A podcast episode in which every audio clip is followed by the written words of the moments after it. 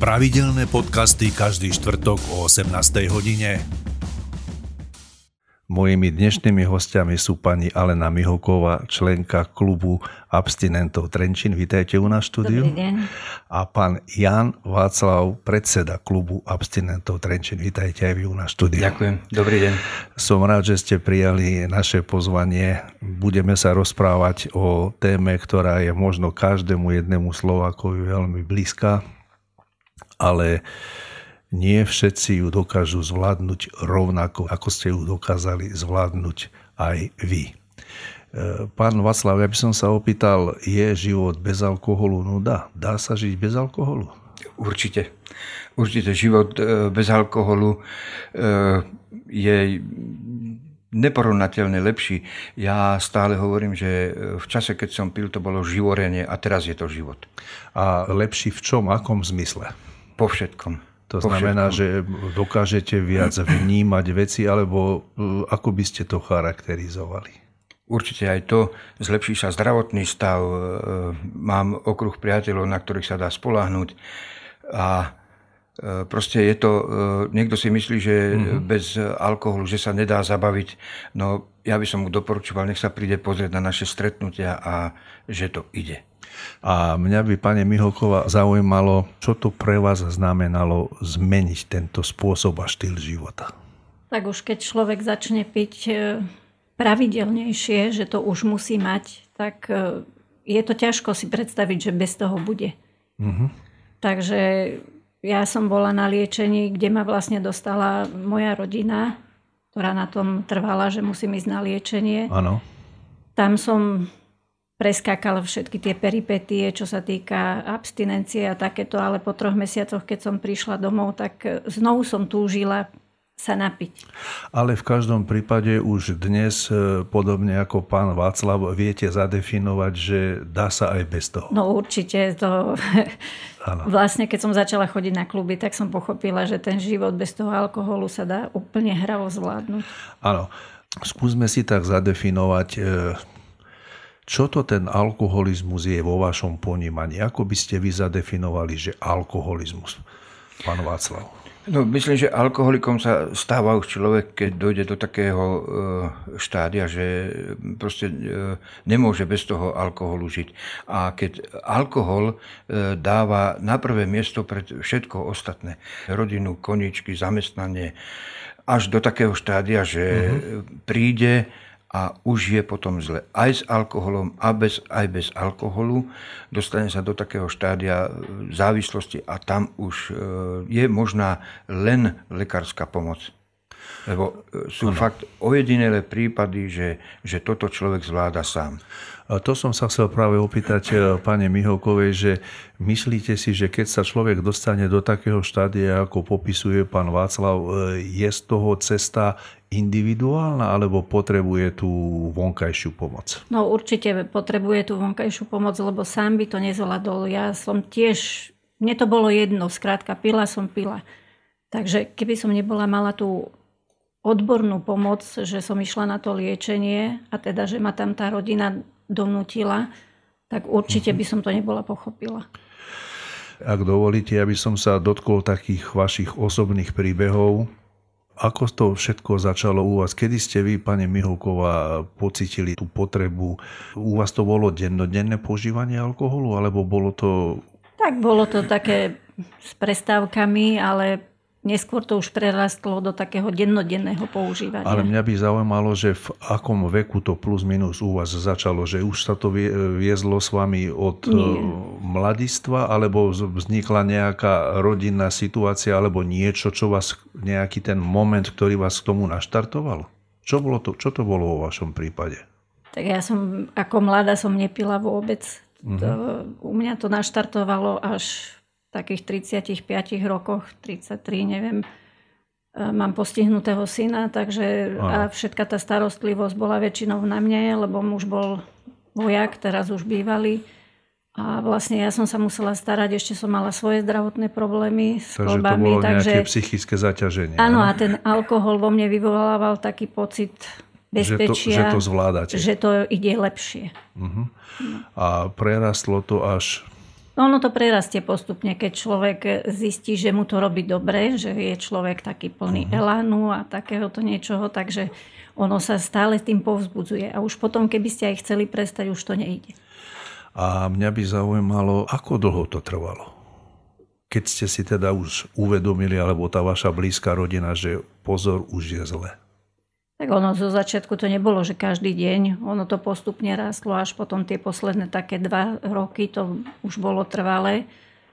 Takže v tej 40 človek už začínal mať problémy. Uh-huh. A pán Václav, u vás to ako bolo? Ako to celé začal ten váš príbeh? No tak samozrejme začne, začne to len takým e, malým popíjaním. Robil som s drevom stolárčinu a bolo to tak, že po fuške išlo sa do krčmy, niečo, niečo zapiť to a tak. Takže ono sa to postupne nabaluje, až a tých človek... fušiek bolo veľa, že? áno, áno. A keď e, postupne sa to nabaluje a tiež e, príde človek do určitého štádia a naraz zistí, že už nie je dobre, že už viacej času sa trávilo v v, tej hosti, v tom hostinci ako, ako pri tej robote a už to nebolo dobre. Už vtedy začne aj e, rodina trpieť a všetko a asi tak aj ako u Olenky, že taký vrchol to naberalo okolo tej 40 a vtedy som si ešte sám povedal, že 40 oslavím, lebo keď to takto pôjde, tak 50 sa nedožijem. A to ste prijali také vy osobné vnútorné rozhodnutie alebo na popud rodiny? Ja som sám vedel, kde som že už mi nemusel o tomto nikto hovoriť, že dávaj pozor, lebo čo, ja som vedel, kde som. Len e, potom chýba také človeku také odhodlanie, že začať niečo robiť uh-huh. so sebou. Ako ten prvý krok, hej? Áno, ten prvý krok. A vy keď ste nadobudli toto e, rozhodnutie, tedy ste pili každý deň? Pil som každý deň, ja som bol taký hladinkár, že muselo... Čo to znamená hladinka? Že muselo každý deň niečo byť. Ja som nebýval opitý. Ale každý Aha. deň niečo muselo byť, ako, jak sa, keď hladinkár, takže na doplnenie tej hladiny. E, vy ste neboli opití v stave, že vás museli každý deň domov nosiť, ale vy ste boli akoby stále pod vplyvom alkoholu a to vás držalo na nejakej psychickej pohode? Tak by sa dalo povedať, že, že proste doplňala sa tá hladina. Až to prerastie. Až to pre, pre, prerastie do nekontrolovaného tak. spôsobu. Pani Mihoková, u vás, e, ako sme spomenuli, to vyvrcholilo po nejakých 8 rokoch konzumácie toho alkoholu. Tiež ste boli v takom tom hladinkárskom stave, alebo ste sa potrebovali dostať až do úplne nejakej extázie opitia alkoholom? Ono to bolo také, tiež ako Janko hovorí, že také doplňanie No niekedy sa to prešvihlo, že keď si človek vypil viacej ako chcel, ale ano, už to boli, potreboval. A boli ste doma, alebo ste chodievali do spoločnosti? Doma. Väčšinou ženy pijú doma. Ja keď som išla na nejakú zábavu, alebo čo, tam som nikdy veľa nevypila. Tam ste sa kontrolovali, Tam som hej? sa kontrolovala, ale potom, keď som prišla domov, tak buď som si doplnila tú hladinu, alebo teda na druhý deň. Ale skrátka v spoločnosti som akože až tak nepopíjala. A tie na druhý deň tie ranné, ak sa to hovorí ľudovo, tie stavy po opici, hej, e, tam e, ako to fungovalo u vás? Malo to nejaké následky, alebo to bola práve tá chuť doplniť tú hladinu, alebo mali ste aj nejaké bolesti hlavy, alebo takú proste nejakú fyzickú únavu? No, keď to bol nejaký taký, taký dlhší ťah, že povedzme ako po víkende, no tak tí stavy boli teda katastrofálne, že človeku bolo zle, to sa bal aj niečo, niečo zjesť, aj vypiť. Eh, lebo išla to potom aj naspäť, aj ako takže ano. tieto tie, tie stavy boli, boli také. Ale v tých začiatkoch to nič, no človek si vypil tak eh, ako do nálady, do pohody a tak nerobilo to nič, lenže hovorím tak, ak sa to postupne vyvíjalo tak, eh, a nabalúvalo všetko, takže až postupne to išlo do takých dosť ťažkých tých rán.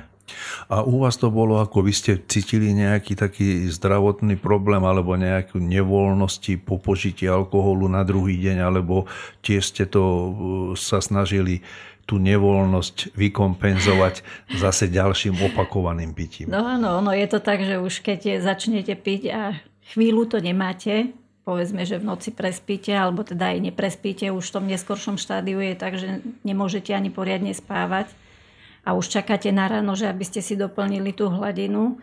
Takže ono je to ťažko a potom e, človek musí si to doplniť, aby vôbec fungoval. Uh-huh. Nemala som nejaké problémy, sem tam sa stalo, ale najväčšie problémy bolo, keď som povedzme, že nemala hneď ten alkohol, alebo že deň ste nepili. Taký abstinenčný príznak, hej? Áno, tak to sú už tie abstinenčné príznaky, že sa vám všetko začne triasť a už len chodíte a hľadáte, kde by ste si doplnili zásoby. Aby sme mali takú predstavu, hej, aj naši poslucháči a sledovateľi a diváci, koľko tak, tak, na také množstvo, keby ste to mali tak zadefinovať, ja neviem, flašku vína alebo 2 deci, pol litra alkoholu tvrdého, koľko to tak bolo alkoholu? Aké množstvo? Tak už keď som bola v tom vrchole, ozaj tak aj tú sedmičku vodky. A to bolo už na tej dennej báze, áno? Áno. A vo vašom prípade to ako bolo? Ja som bol veľký pivár a ešte v týždni tak nie, ale pri sobote nedeli tých 10-12 pív a medzi to sa niečo zamurovalo, nejaké, nejaké poldeci. Takže ako bývalo toho dosť. Aký mal ten alkoholizmus potom dopad na to vaše zdravie? Ako ste sa zdravotne cítili vy, pani Miholková? Tak ja už som v určitom období dostala aj žltačku. Mala som len, vtedy som ešte ne, vôbec neuvažovala o tom, že je to z alkoholu a vlastne aj keď som bola v nemocnici, e, tam som samozrejme, že zatlkala, že pijem normálne, jak aj ostatní.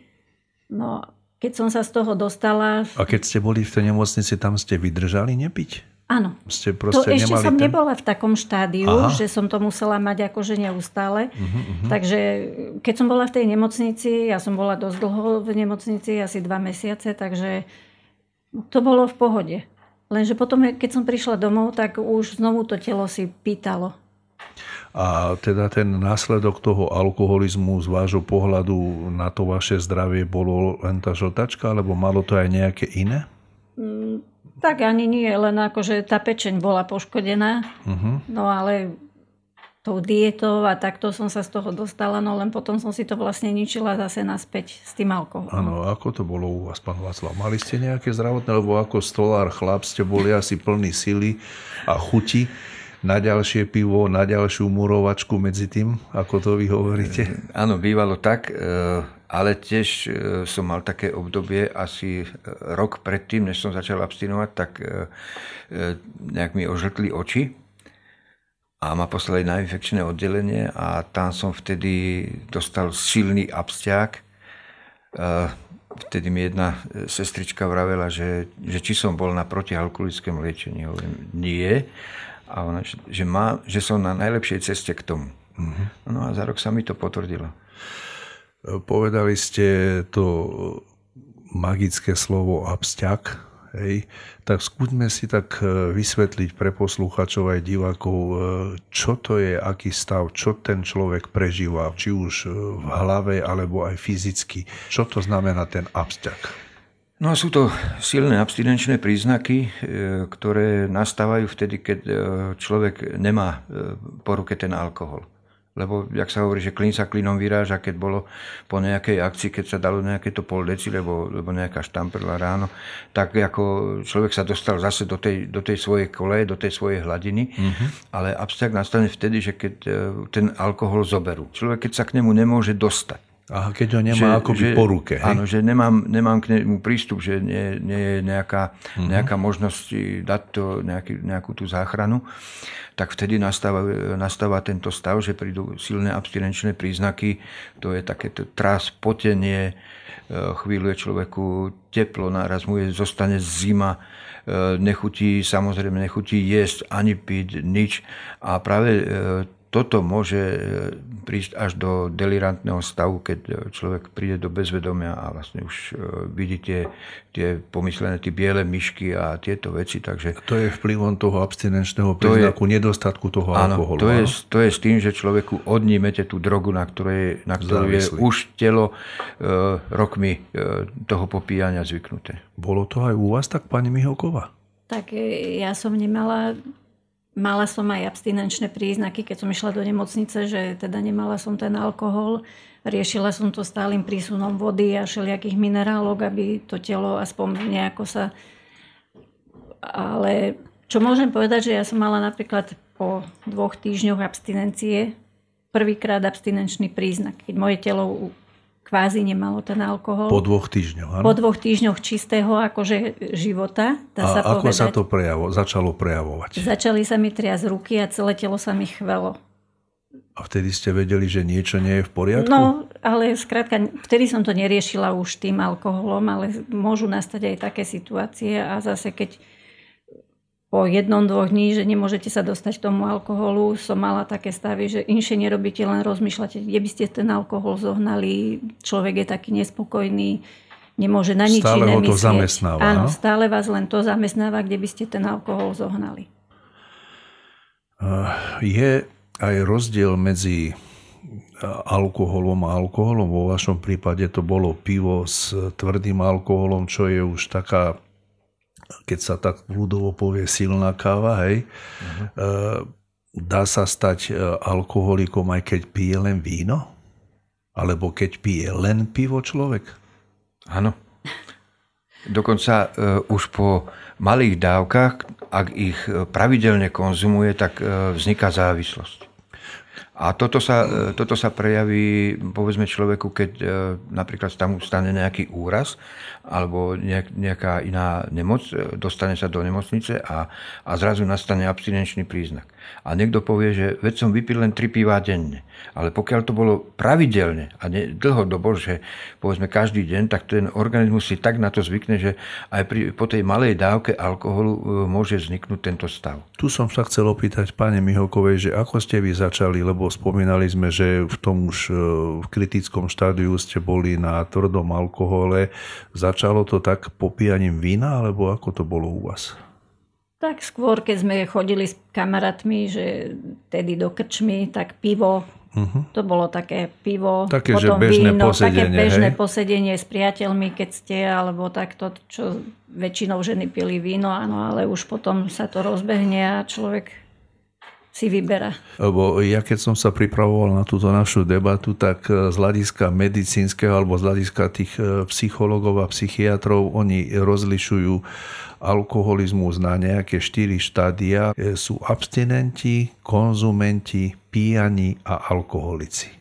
Tie ste prechádzali týmito, týmito stupňami? Každý, každý si prejde tými štádiami, až sa dopracuje do toho štvrtého štádia, a do tej závislosti. A hovorím, tam už nastáva obdobie, že, že je zle aj s alkoholom, aj bez alkoholu a už, si, už sa sám nevie z toho dostať. Áno. Všeobecne je známe, že alkoholizmus ako taký je nevyliečiteľná choroba alebo nevyliečiteľná závislosť keď je nevyliečiteľná, ako sa to dá liečiť? Ako ste začali vy, pani Mihoková, liečiť ten váš alkoholizmus? Tak v prvom rade to bolo nemocnica, že som išla na liečenie na trojmesačné. Ja som tam akože vydržala tie tri mesiace, aj som sa podriadila všetkému tomu, len som to nejako v tej hlave ešte nemala upratané, že nechcem piť. Uh-huh. Takže je to potom otázka psychického nastavenia? Môže byť tak. Pán Václav? Áno. A u vás teda, ako začali tie, tá liečba alebo to odvýkanie? Ja som e, spomenul tu na infekčné oddelenie, e, že rok potom e, som sa dostal tam znova. Mal som po úraze a pečeňové testy moje boli jedna veľká katastrofa. Uh-huh. A keď som na tom infekčnom bol, tak prišla za mnou pani doktorka zo psychiatrie, že či nechcem absolvovať protialkoholické liečenie, lebo že moje krv, krv aj fyzické predpoklady sú všetky na to, aby som protialkoholické liečenie absolvoval. Vtedy len som sa spýtal, že kde to je, tak mi povedala, že len na psychiatrickom oddelení v Trenčanskej nemocnice. Vtedy som povedal, že áno. A toto slovo som v živote neobenoval. Bolo to moje vnútorné presvedčenie vtedy. Ja hovorím, už ja som chcel prestať, len človeku chýba také, také odhodlanie, že niečo začať s tým konečne robiť. A ja už keď som sa dostal do tej nemocnice, vtedy som si povedal jednoznačne, že áno, idem so sebou niečo robiť. Takže ako som spomínal tú sestričku, ktorá ma predtým varovala rok predtým, tak tá ma aj doprovodila na psychiatrickú kliniku, a kde som potom absolvoval to liečenie. Uh Ešte keď sme sa mali len kratučko vrátiť k tomu stavu pred tým liečením, ktoré ste začali aj vy, pani Mihuková, aj vy, pán Václav, absolvovať, eh, ako to bolo vo vašich rodinách v tom najvyššom štádiu alkoholizmu? Ako to prebiehalo u vás, pani Mihuková? Tak už všetci vedeli, že mám ten problém. Už ma už sledoval, kde som mala flašky, keď ich našiel, vyhodil alebo čo. A Deti boli nešťastné z toho, už boli síce väčšie, ale určite to zanechalo aj na nich tú traumu, no len hovorím, človek keď pije, tak si to vôbec neuvedomuje. A oni vám aj sa snažili nejakým spôsobom to e, dať najavo, že by ste to mali začať riešiť, alebo to nechali úplne na vás? No, určite dcera bola nešťastná, no a potom manžel teda hľadal nejakého psychologa alebo psychiatra, tam sme sa porozprávali, no a potom sme sa vlastne dostali k doktorovi hlavatému a ten mi odporúčal to liečenie. Takže bolo to po dohode s rodinnými príslušníkmi, hej? Na rozdiel od vás, keď vy ste sa odhodlali teda sám. Ale v každom prípade tá rodina musela tým nejako trpieť. Určite. Určite e, tým, že človek pije, tým e, trpí tým celá rodina. Boli narušené vzťahy s deťmi, e, manželka, samozrejme. Žil som vtedy s rodičmi. Otec ma koľkokrát upozorňoval, nepí tak, nebude to dobre, žena od teba odíde. A tak, no človek nedá si povedať a každý jeden musí dospieť k tomu sám. Ale už keď som tam bol, keď som sa dostal a keď som bol na tej psychiatrii, už tam som bol rozhodnutý, že chcem a toto myslím, že toto je e, veľmi dôležité. To je, to je o tom nastavení, ak ste spomínali, že, že tam, tam je to nastavenie, že človek e, čo chce. A to môžem povedať, že aj dnes mi u niektorých ľudí chýba, keď aj e, prídu či už z liečenia, alebo príde niekto nový na klub a povie, tak budem sa snažiť, budem toto robiť, toto robiť, ale chýba mi to slovíčko tam, áno, ja chcem. Toto je veľmi dôležité. My máme, všetci máme pevnú vôľu. Mm-hmm. Máme všetci pevnú vôľu, lebo keď sme nemali tú pevnú vôľu, tak sa k tomu alkoholu ani nedostaneme koľkokrát. Ale to už keď, e, keď človek niečo takéto absolvuje a vtedy, keď si povie, že áno, chcem abstinovať, tak vtedy je na najlepšej ceste, aby to skutočne zvládal. Pani Mihoková, e, skúsme nejakým spôsobom opísať, ako taká liečba prebieha, aby sme mali predstavu, čo sa pod tou liečbou alebo tou odvykacou liečbou rozumie keď ste v, v liečebni, vlastne tam máte nastavený určitý režim, kde sa rozoberá ten váš život, životopis a takéto. Že... To sú možno nejaké spoločné sedenia? Alebo Áno, nejaké... to sú spoločné sedenia, kde rozprávate o tom, ako ste začali, čo to vo vašom živote znamenalo. A ináč sa liečilo tuto v Trenčíne, tam je len troj týždňové, tuším, liečenie No a v týchto väčších e, klinikách je trojmesačné, kde človek vlastne je od tej rodiny a má nad sebou, hej? áno, že má čas rozmýšľať a o tom svojom živote a čo vlastne chce dosiahnuť. Takže tam. začína to nejakými takýmito terapiami skupinovými, ano. kde sa hovoria tie svoje príbehy, hej? Áno. A z hľadiska toho medicínskeho beriete nejaké lieky alebo čo? Nie, Lieky sa neberú. Vola, kedy sa predpisoval antabus, ktorý som užívala, že aby človek nepil. No, len to niektorí tiež vedeli, že dali si antabus, potom ho nejako prepili aj tak cez to. Môže nastať nejaká koma alebo čo, keď človek sa na to napije. Ale Inakšie lieky vlastne na to neexistujú. Jedine ten, kto má nejaké psychické problémy, že už by to zasahovalo do tých depresí alebo také niečo, uh-huh. tak vtedy sa dávajú nejaké lieky, ale ja som ale vôbec nič... konkrétny liek na alkoholizmus Nie. taký neexistuje. neexistuje hej? Nie. A vy, keď ste, pán Václav, absolvovali tú liečbu v, v Trenčine na psychiatrii, áno? Tam to bolo tiež takouto formou? No v prvom rade sa človek musí zbaviť toho alkoholu, takže je tam e, veľký prísun tekutín, e, infúzie, e, potom zapojí sa do takého pracovného procesu, že rôzne také drobné ručné práce nastanú a potom nastáva samotný ten liečebný proces, kde človek tak je to také sedenie v skupinách, a sú tam e, mimo toho iné terapie, že e, muzikoterapia, všelijaké pohybové e, terapie a takto. Takže tam to začína. Koľko takáto liežba trvala vo vašom prípade a ako ste sa začali cítiť e, psychicky, fyzicky, ako to na vás vplyvalo? Tak e, tie prvé dny boli náročné, lebo hovorím, to, e, ten organizmus bol nasiaknutý ešte tým alkoholom, ale keď už sa z toho vyslobodil po, nejakých, po nejakom týždni a začalo sa potom to liečenie, tá terapia skupinová, tak tak už vtedy už bolo podstatne lepšie a už len potom záležalo eh, na človeku, ako sa otvorí, lebo keď, ja keď sa otvorím, tak vtedy mi môže niekto pomôcť. Darmo bude niekto hovoriť, príde na liečenie a povie, povie, povie no pil som jedno, dve pivka denne a som tu.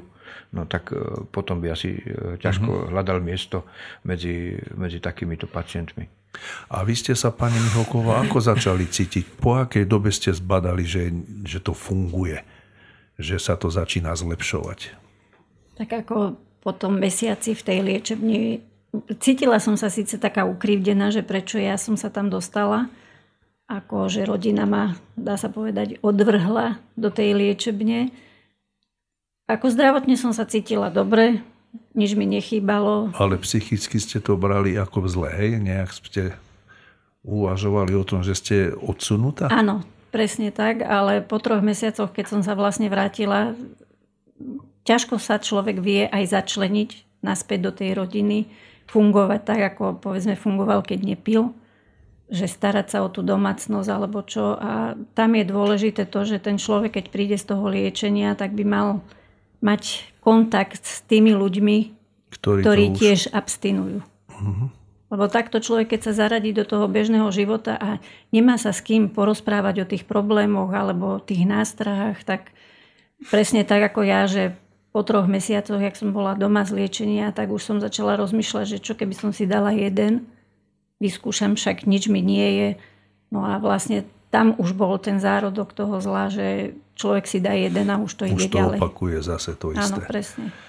Pán Václav, čo bolo pre vás také najťažšie počas tej terapie? Čo ste si už mysleli, že i napriek tomu, že ste povedali, že máte tú pevnú povahu, že ste si povedali chcem, ale nič vás nejakým spôsobom neprekvapovalo, že, alebo neťahalo naspäť? Nie. E, určite ťahať naspäť e, nič, jak si myslíte, že je akože naspäť k napitiu? Nejakým spôsobom, uh, že buď to ukončiť, alebo proste nejak, nejak nie. porušovať tie pravidla. Uh, nie a práve že, môžem povedať, že vtedy sme tam boli veľmi dobrá aj partia a obdobie, keď som bol absolvoval ja liečenie, tak bolo okolo Veľkej noci Takže sme si ešte pobyt v nemocnici o jeden týždeň predlžili, lebo Veľká noc by bola taká, taká riskantná pre, pre nás. Aspoň v tých začiatkoch je to určite pre každého dosť náročné. Lebo tá Takže, príležitosť je o mnoho väčšia, hej, cez tú áno, Veľkú noc, áno? Áno, áno. Ale určite som nemal e, nikdy také myšlienky, že vrátiť sa naspäť. A u vás, e, pani Mihoková, koľko vám to vydržalo, keď ste prišli z liečenia byť tou poslušnou? Tak prvýkrát to bolo 3 mesiace, potom to bolo 3 roky, som abstinovala tým, že som nepila vlastne. 3 roky som vydržala nepiť. A, a po tých troch mesiacoch, keď ste znovu začali, tak e, tam ste už automaticky sa dostali do toho stavu pred tou prvou... Ale... Viete čo, nie. Lebo tak tým, že som mala kontrolu nad sebou manžela, uh-huh vlastne on, keď zbadal, že som začala piť, tak hneď automaticky ma naložil, išli sme k doktorovi, ten mi odporučil ďalšie liečenie.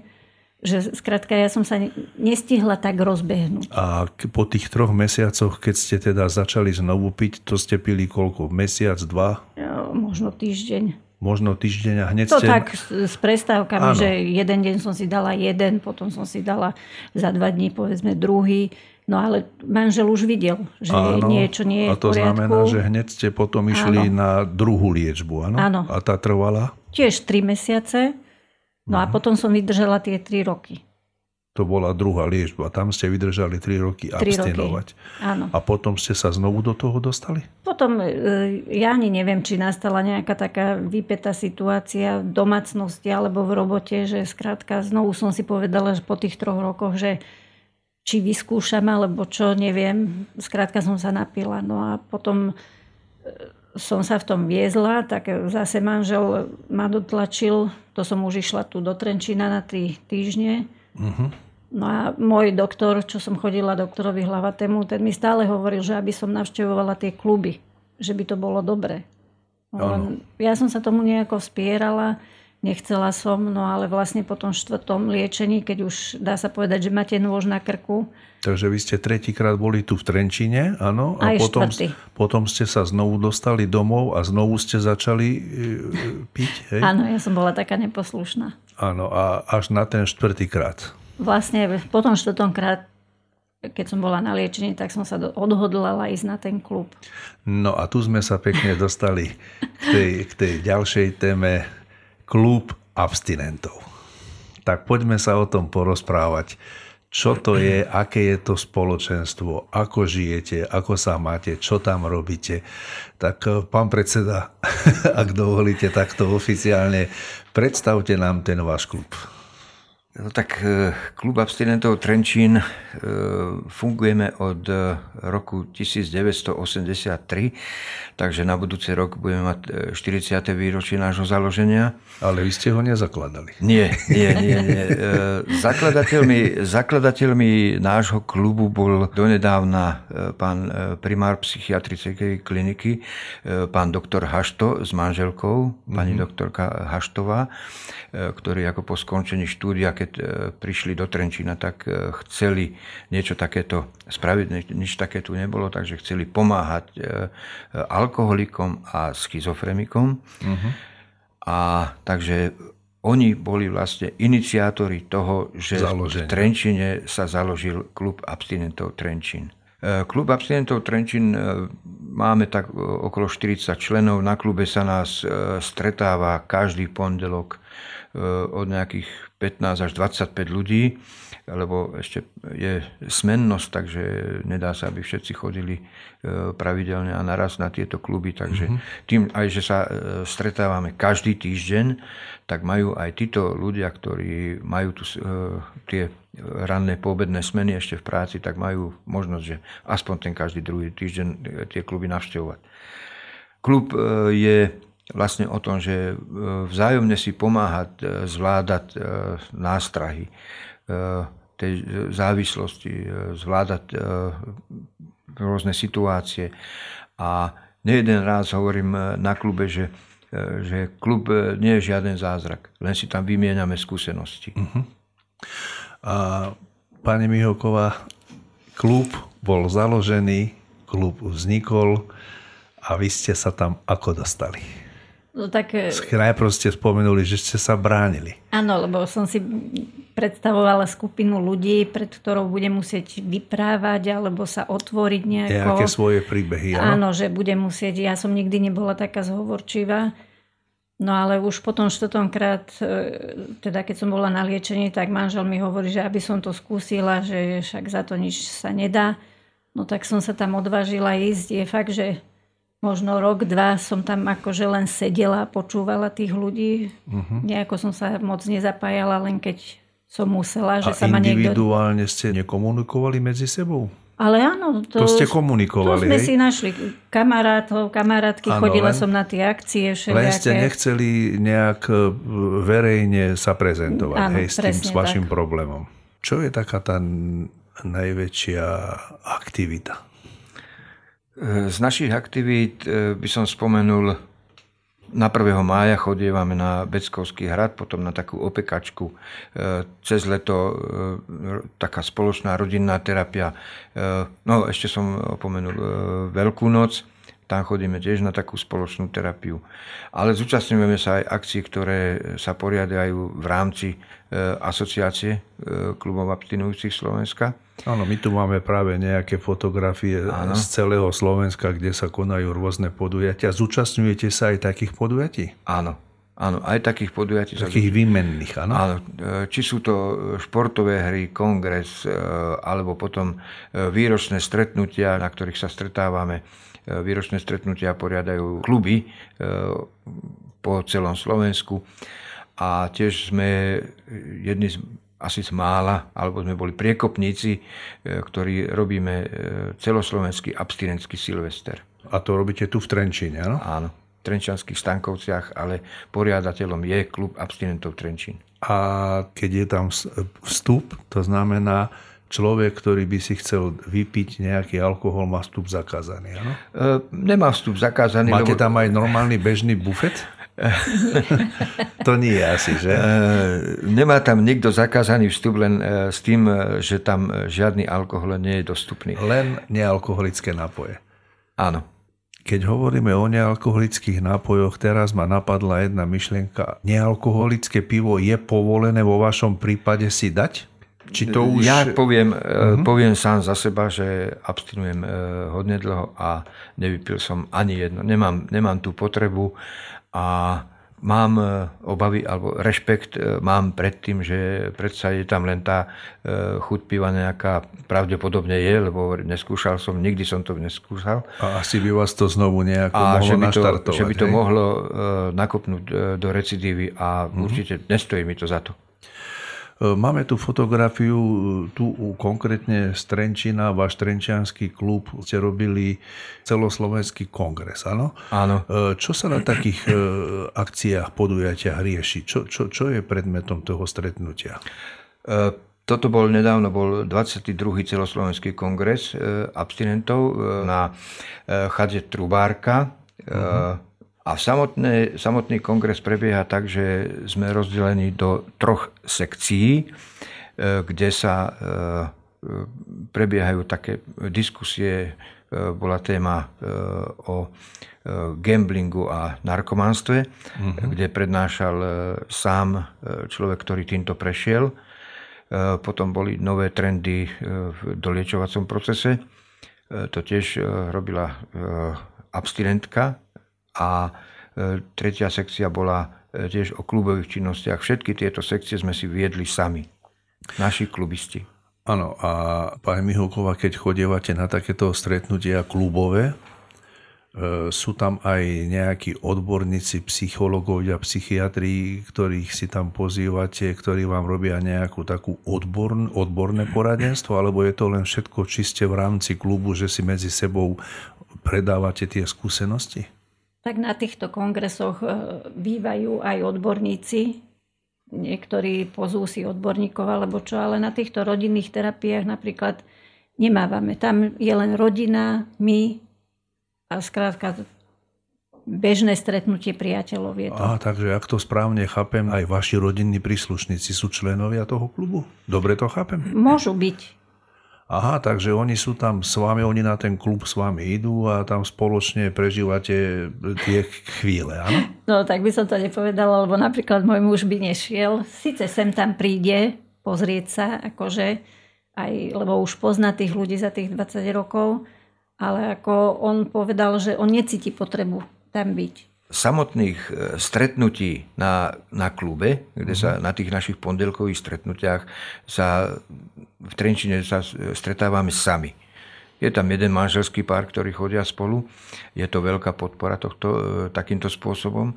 Ale máme na Slovensku aj kluby, kde, sa, e, kde prebiehajú stretnutia z, že, chodí, že chodí tam aj partner toho závislého, či už je to manžel alebo manželka.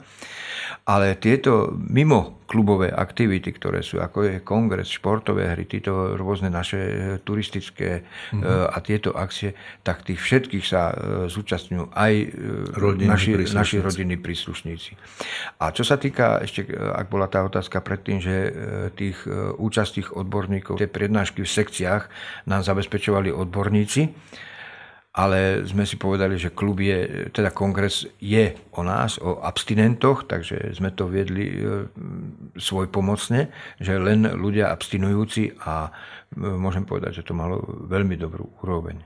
A potom e, už sú špeciálne akcie, že bývajú rôzne výcviky pre či už členov alebo vedúcich klubov, poriadame to už niekoľko rokov na Orave, na Hutách a tam už, e, toto je už zameranie také, že tam prednášajú odborníci, či už sú to mm-hmm. doktori z Prednej hory alebo e, z iného zariadenia, ale tam e, na tieto akcie už nám chodia prednášať odborníci.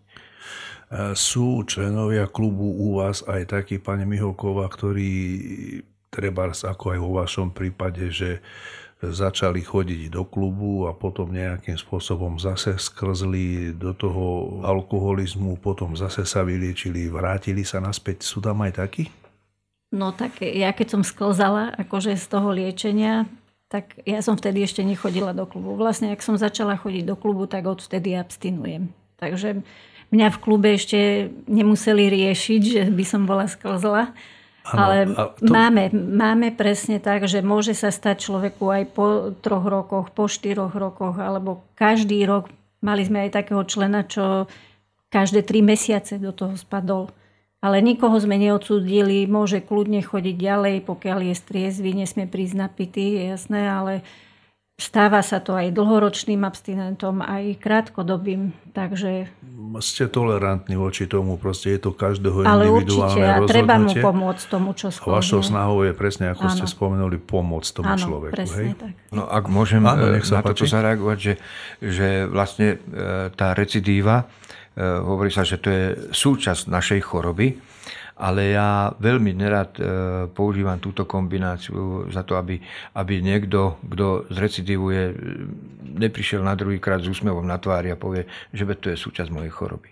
Mm-hmm. takže ako vedieme ľudí k, e, k abstinencii, samozrejme, že je to o každom jednom jednotlivcovi, ale Vtedy hlavne sú tieto e, prípady sa stávajú, že človek sklzne do toho, keď e, začne niečo vynechávať. E, prestane chodiť na kluby a ono počase si zvykne na iný štýl, dostane sa do nejakej partie. Áno, ten človek ako keby zabudol na to, že kde vlastne je a čo si môže dovoliť, mm-hmm. tak vtedy sa stane, že do toho sklzne odíde z tej vašej komunity a tak. zase si hľada nejaké iné. A, hej? a po nejakom čase samozrejme, že niekedy to býva s liečením, niekedy sa e, dokáže človek sám zastaviť, ale aj teraz máme e, na klube prípad, že po 5 rokoch nám jedna členka zlyhala, mm-hmm.